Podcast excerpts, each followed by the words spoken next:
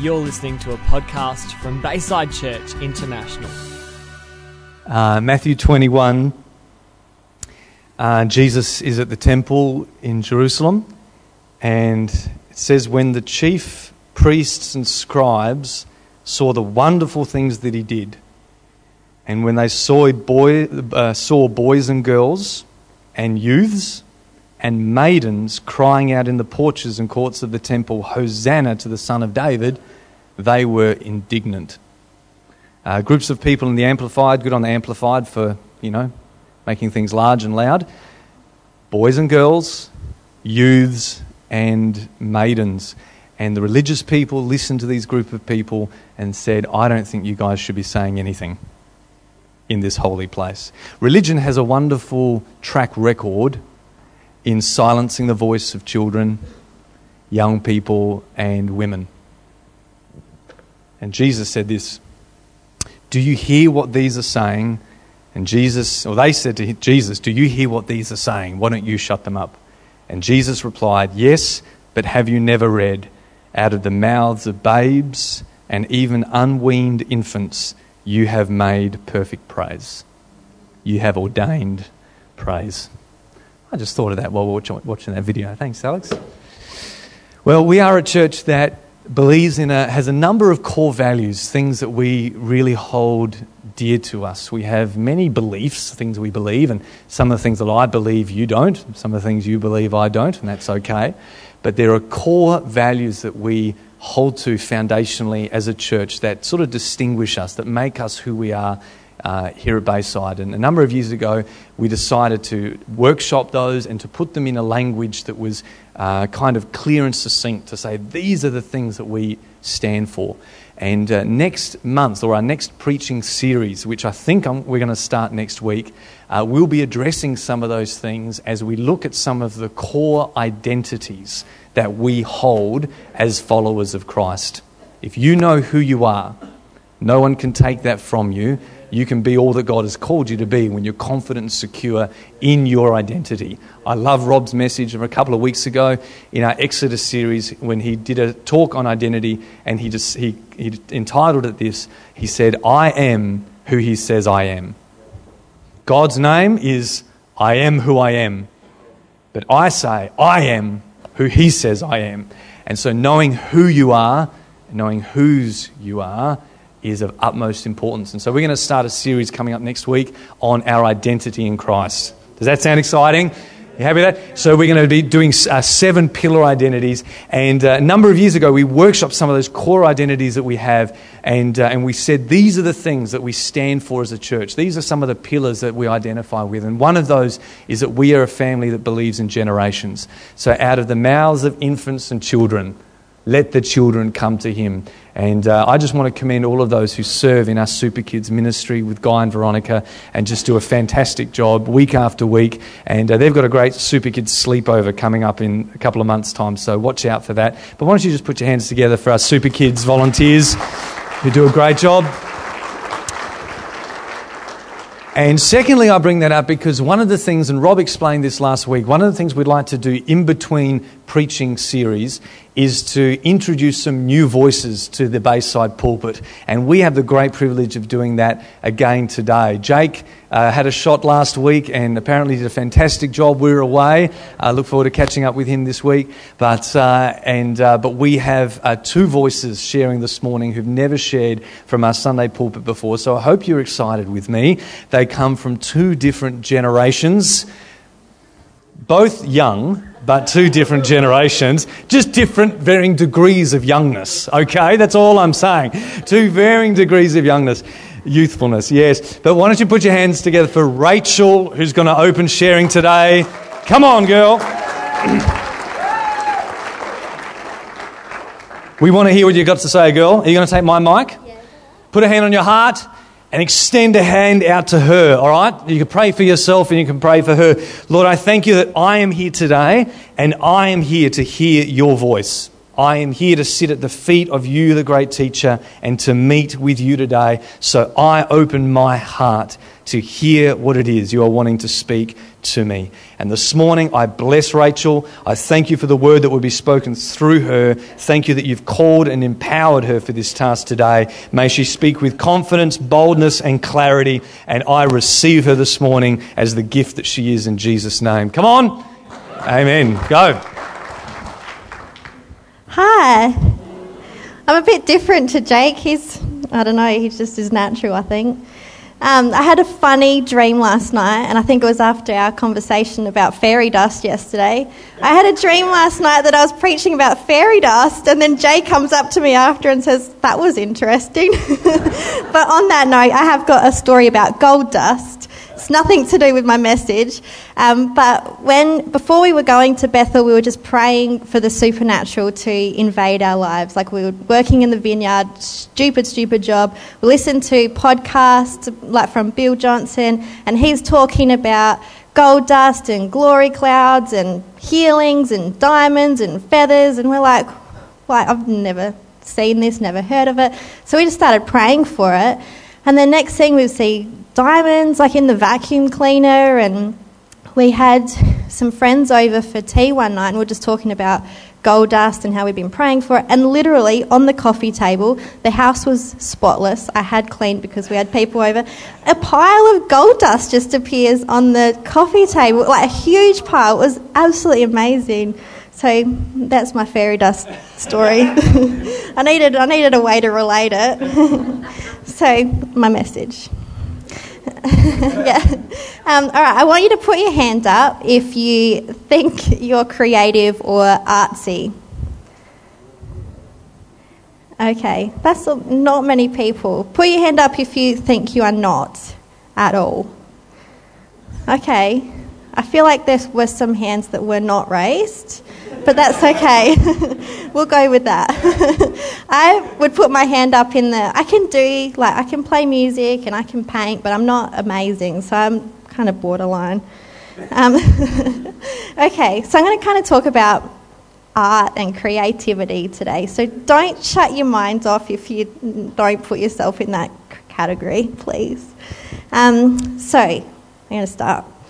I can't imagine anything more dangerous to the enemy of our hearts than people who know who they are. That's a good quote. That's a good quote. So maybe you're a person who thinks art is for other people, or maybe you can't imagine God having art in mind when He created you. Art is for a certain type of person doing a certain type of thing, and that art isn't for you. Maybe you have a dream or a desire inside of you that you keep talking yourself out of, or maybe you feel like you've got a way that you want to influence people, but you know you don't think you do at the same time. But I think it's time we live as though we've got something to offer. Put your hand up if you agree. Yeah, cool. Um, so it's time we release our authentic selves into the world. Yeah? What does it mean to be authentic? Just think about that. Because it's not only the painters that are allowed to be expressive, or the, the, the, author that can inspire us to dream, or the musician that can, you know, take us to heaven, like Amy did this morning. Um, God is an artist, and this is the God that made you and me, and this same God lives inside of each of us. Yeah? He comes into us and then comes out of us in a million ways. We may not all have the same skill set or training or as painters or musicians, but we all bear the image of a creative God. Yeah? So perhaps then a good definition of an artist is something to do with you being brave enough to move toward what makes you come alive. So, a good definition of being an artist has something to do with you being brave enough to move towards what makes you come alive. So, who thinks they're an artist?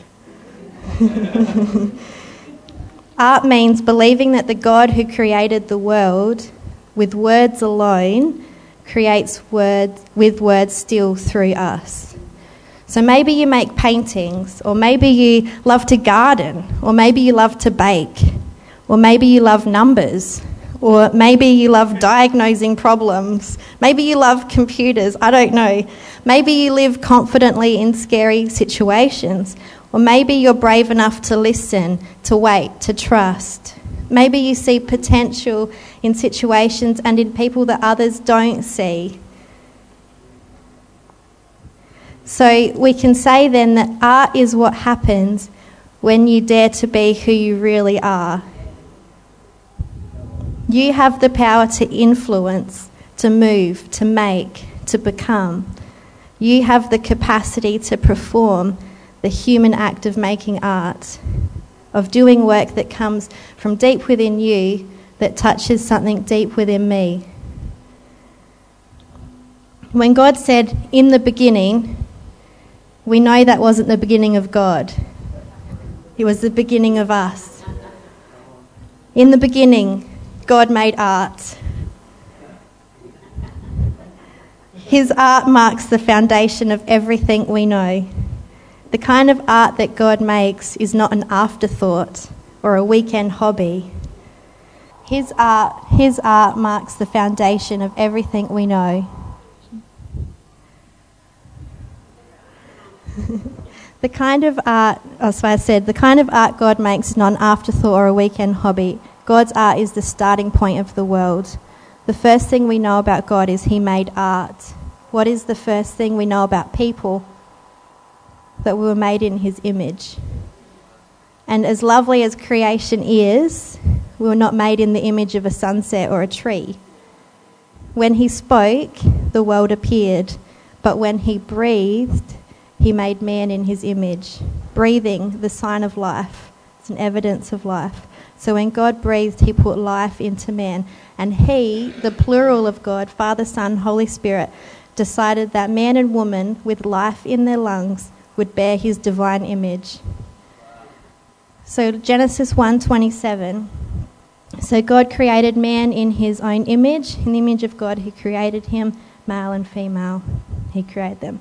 Father, Son, and Holy Spirit, this three in one God, made man and woman to be like Him, right? To reflect His image, to have a relationship that mirrored the relationship of the Trinity, to declare His glory. All God's work was good, but man and woman are the very good of creation. We are not an afterthought. We were carefully created, carefully planned, strategically thought of. We were, and we still are, desired by God. Genesis 1:26 begins with God creating man and woman in his image and it ends with God giving them a job to do, right? The kind of creating that God does is the kind that only God can do. We know that, but he invites us to co-create with him. So not as equals, but as image bearers to carry his image into the world. So Genesis 1:28 says, "And God blessed them, and God said to them, be fruitful and multiply, fill the earth and subdue it, have dominion over the fish of the sea, over the birds of the heavens, over every living thing that moves on the earth." So we know Adam and Eve were created as image bearers first and to do good work out of their image bearing identity.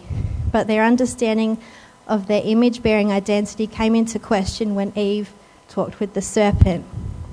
The enemy challenged their identity, and bearing God's image seemed to be no longer enough. Isn't that the saddest day? Saddest day. They wanted to be an exact representation.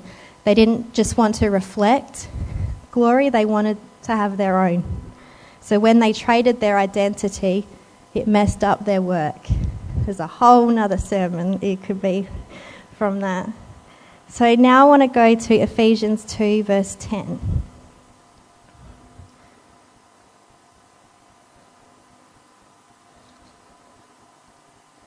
Sorry. Okay. Where is it? For we are his workmanship, created in him, in Christ Jesus, for good works, which God prepared beforehand that we should walk in them. So here we are, a masterpiece made to do good things. Can you see a similar similarity to Genesis 1 where God made man and woman as image bearers with a job to do? So, the English word used in this text, masterpiece, some translations say workmanship, are translations of the original word used in the letter to the church at Ephesus, the Greek word poema. Our English word poem comes from this same Greek word. Workmanship, masterpiece, poem. All these words in Scripture are used to describe God's work, you and me. God calls you his masterpiece his poema. So, what happens when God writes poetry? We happen. We are walking poetry, the kind that moves, the kind that has hands and feet, the kind with mind, will, emotions. We are what happens when God expresses himself. So, if we are made the poem of God, what is the job he gave us to do? What is the job of a poem? Adam and Eve were made in his image and given a job to do. We are remade in Christ and we've been given a job to do. But this type of work, this job we're to do, is not the kind that comes from the outside like a task. It's not a talent or a skill that we go to school to learn or perfect. This word for work is the type that assumes completion of an inner desire when a poet writes a poem, he isn't writing a technical manual or a how to book. A poet writes to express an inner desire. So now I want to rephrase Ephesians 2:10 where it essentially says you are a poem written inside the person of Jesus Christ. You exist to carry out his inner desire. This is your good work. So, this is our job to carry out the inner desire of Christ. What is the inner desire of Christ? To bring glory to the Father.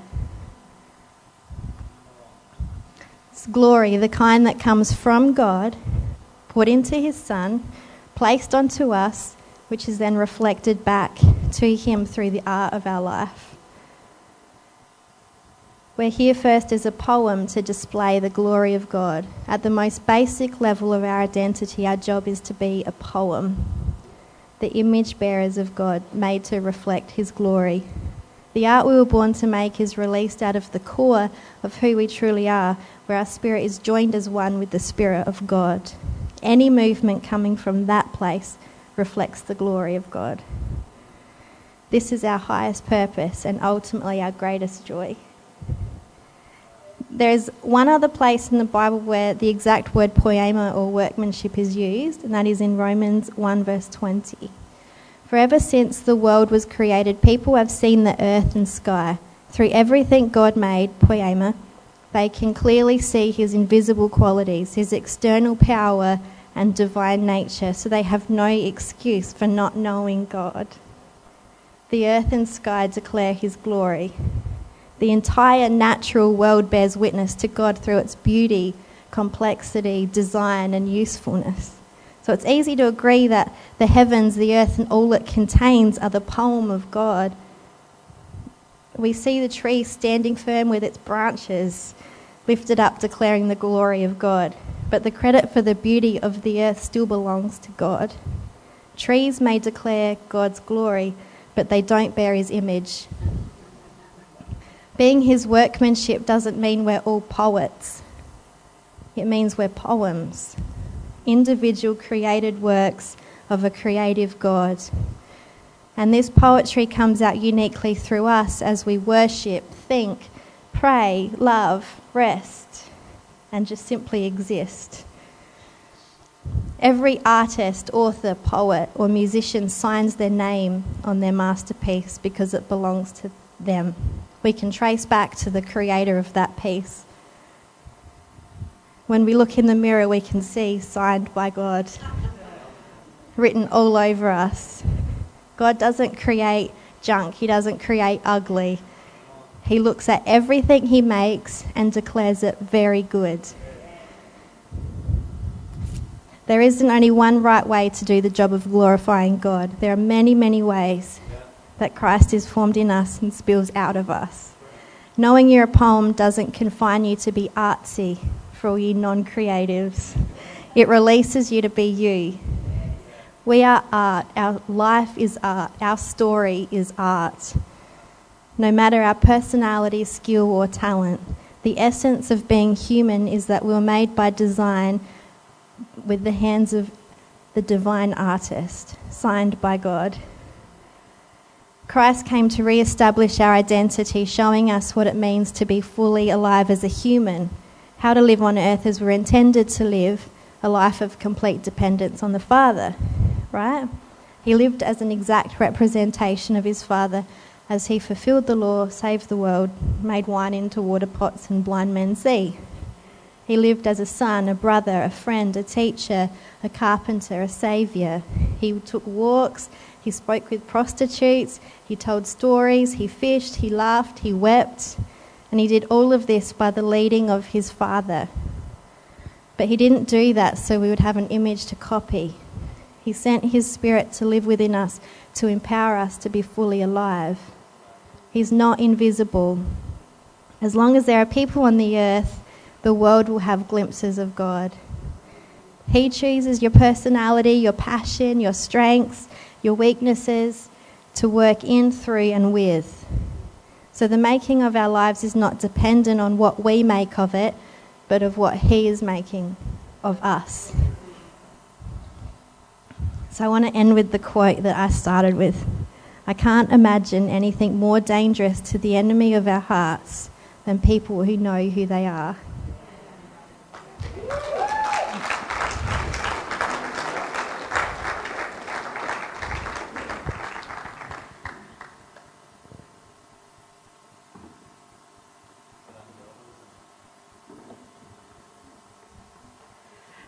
Well, good morning, God's masterpieces. That was awesome, Rachel. Well done. Well done. Let's see.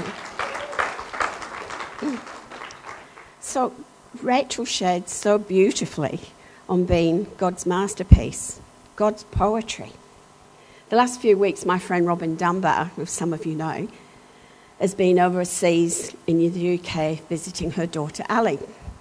And they've been in Paris fulfilling a lifelong dream for both of them. Not that Ali's that old, but uh, to go to Paris to see the masterpieces. And I've had a ream of, of pictures of Monet, Van Gogh, Degas. and I thought that was a pill for gas. Renoir, Cezanne, Monet, uh, Gorgon. Gorgon. Now, I thought that was a cheese, but it's not. And Alice, Alice's favourite is Degas.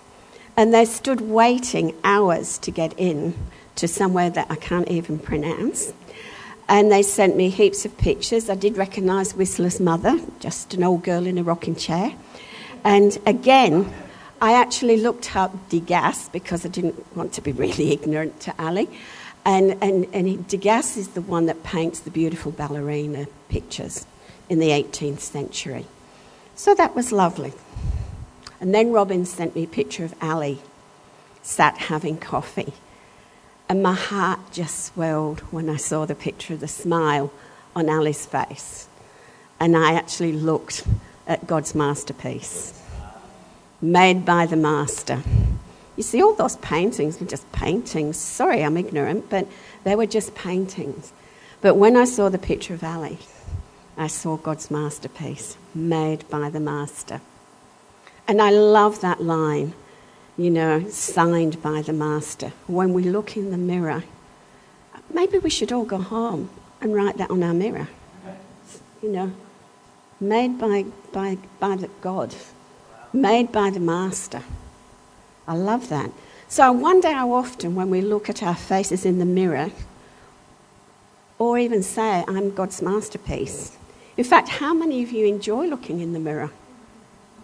Thought so. There may be one or two. Dan loves looking in the mirror, don't you, Dan? Dan loves looking in the mirror. Although there was one mirror I loved looking in. And there was a lady in, in one of our previous places, in Keith actually, and she had a, a junk shop, which I didn't like going in because I don't like those shops. But she did have a shoe shop. And in her shoe shop, she'd picked up this mirror. And it was placed so you could try your shoes on and you look good. You look tall. tall, Alex. Tall, leggy blonde. Your legs look good. She sold lots of shoes. I'm not sure how ethical that was for a Christian woman, but hey. But it reminded me, I'm sure it was a mirror that came out of, you know, those hall of mirrors in the fairground that you used to love when you were younger. You know, you'd look and you were like this or like this, and we'd laugh. And we'd get a distorted view of who we are, or should I say, of what we see. And you know, today, a lot of us look in the mirror and get that distorted view of who we are. We look in the mirror of performance and see the words not good enough. We look in the mirror of value and see worthless. We gaze into the mirror of success and see failure. We gaze into the mirror of competence, see inferior, insecure, or inadequate. And we all have times where we've lived in the hall of mirrors.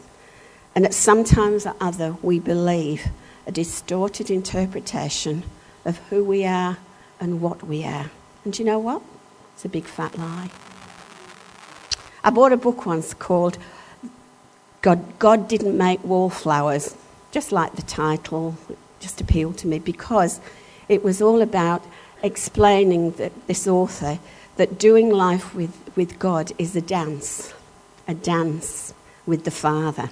And that really appealed to me because I have really lovely memories of my dad. My mum died when I was 10, and my dad uh, worked very hard, but on a Sunday, the records would go on. The records, for those of you that are too young, they were round things. And the records used to go on, and we used to dance to Frank Sinatra and Nat King Cole while we did the cleaning. And when I was younger, I used to dance on my daddy's feet. But as I got older, he held me, and that was secure and a place I felt loved. And as a child of my Heavenly Father, there are some times where the Heavenly Father says to me, Just jump on, Maureen, I've got you.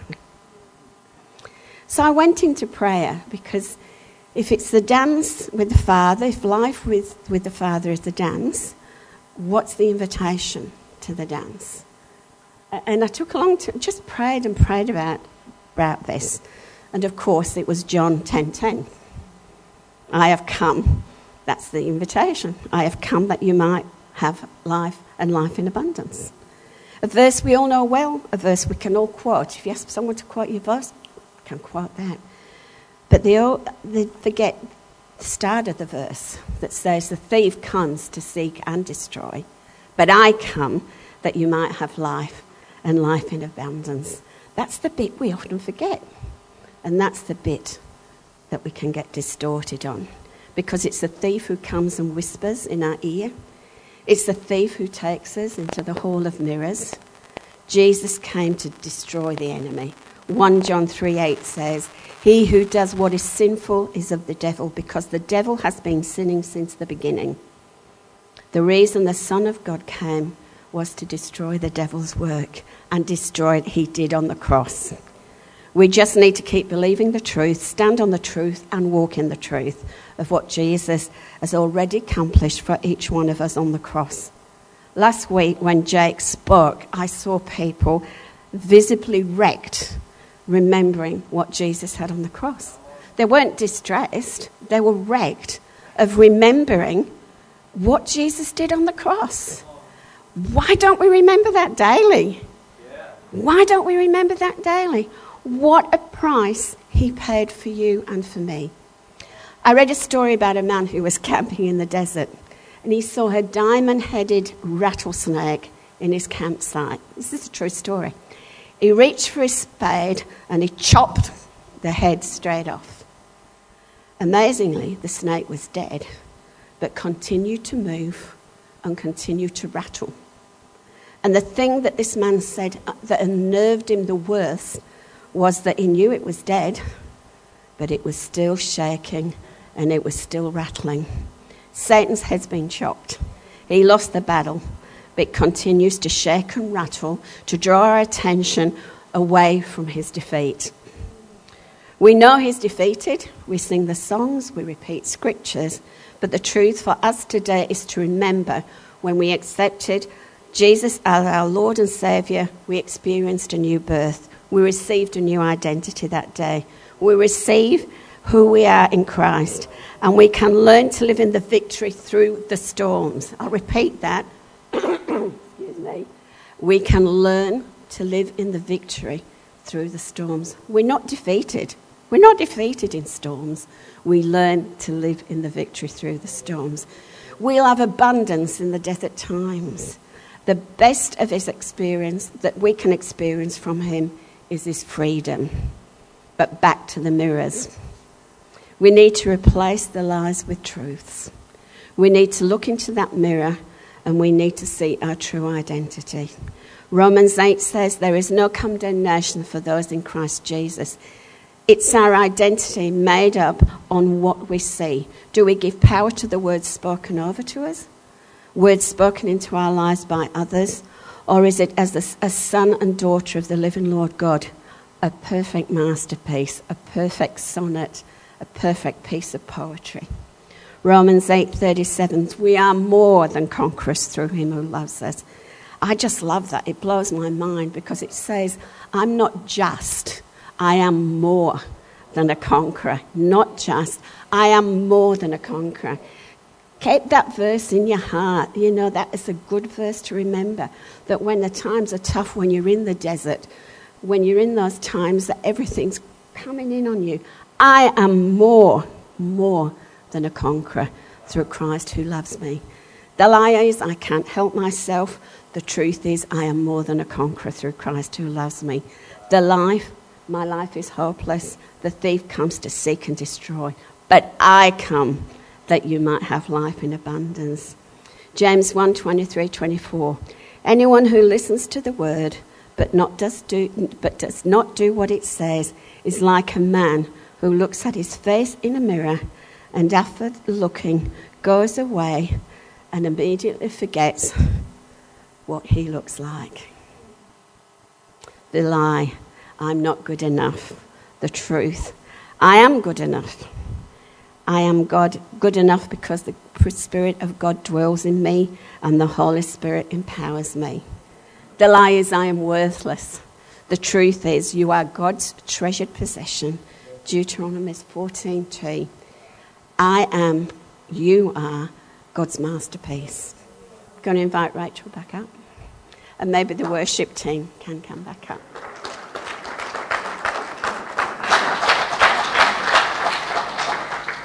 So, this morning, we just want to remind you all that you are God's masterpiece.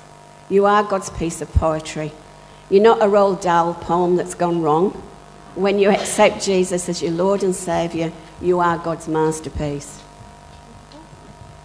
You are a poem written inside the person of Jesus Christ. You exist to carry out his inner desire. This is your good work. So go home Write it on your mirror. I am God's masterpiece, signed by the Master. Thank you. Fantastic.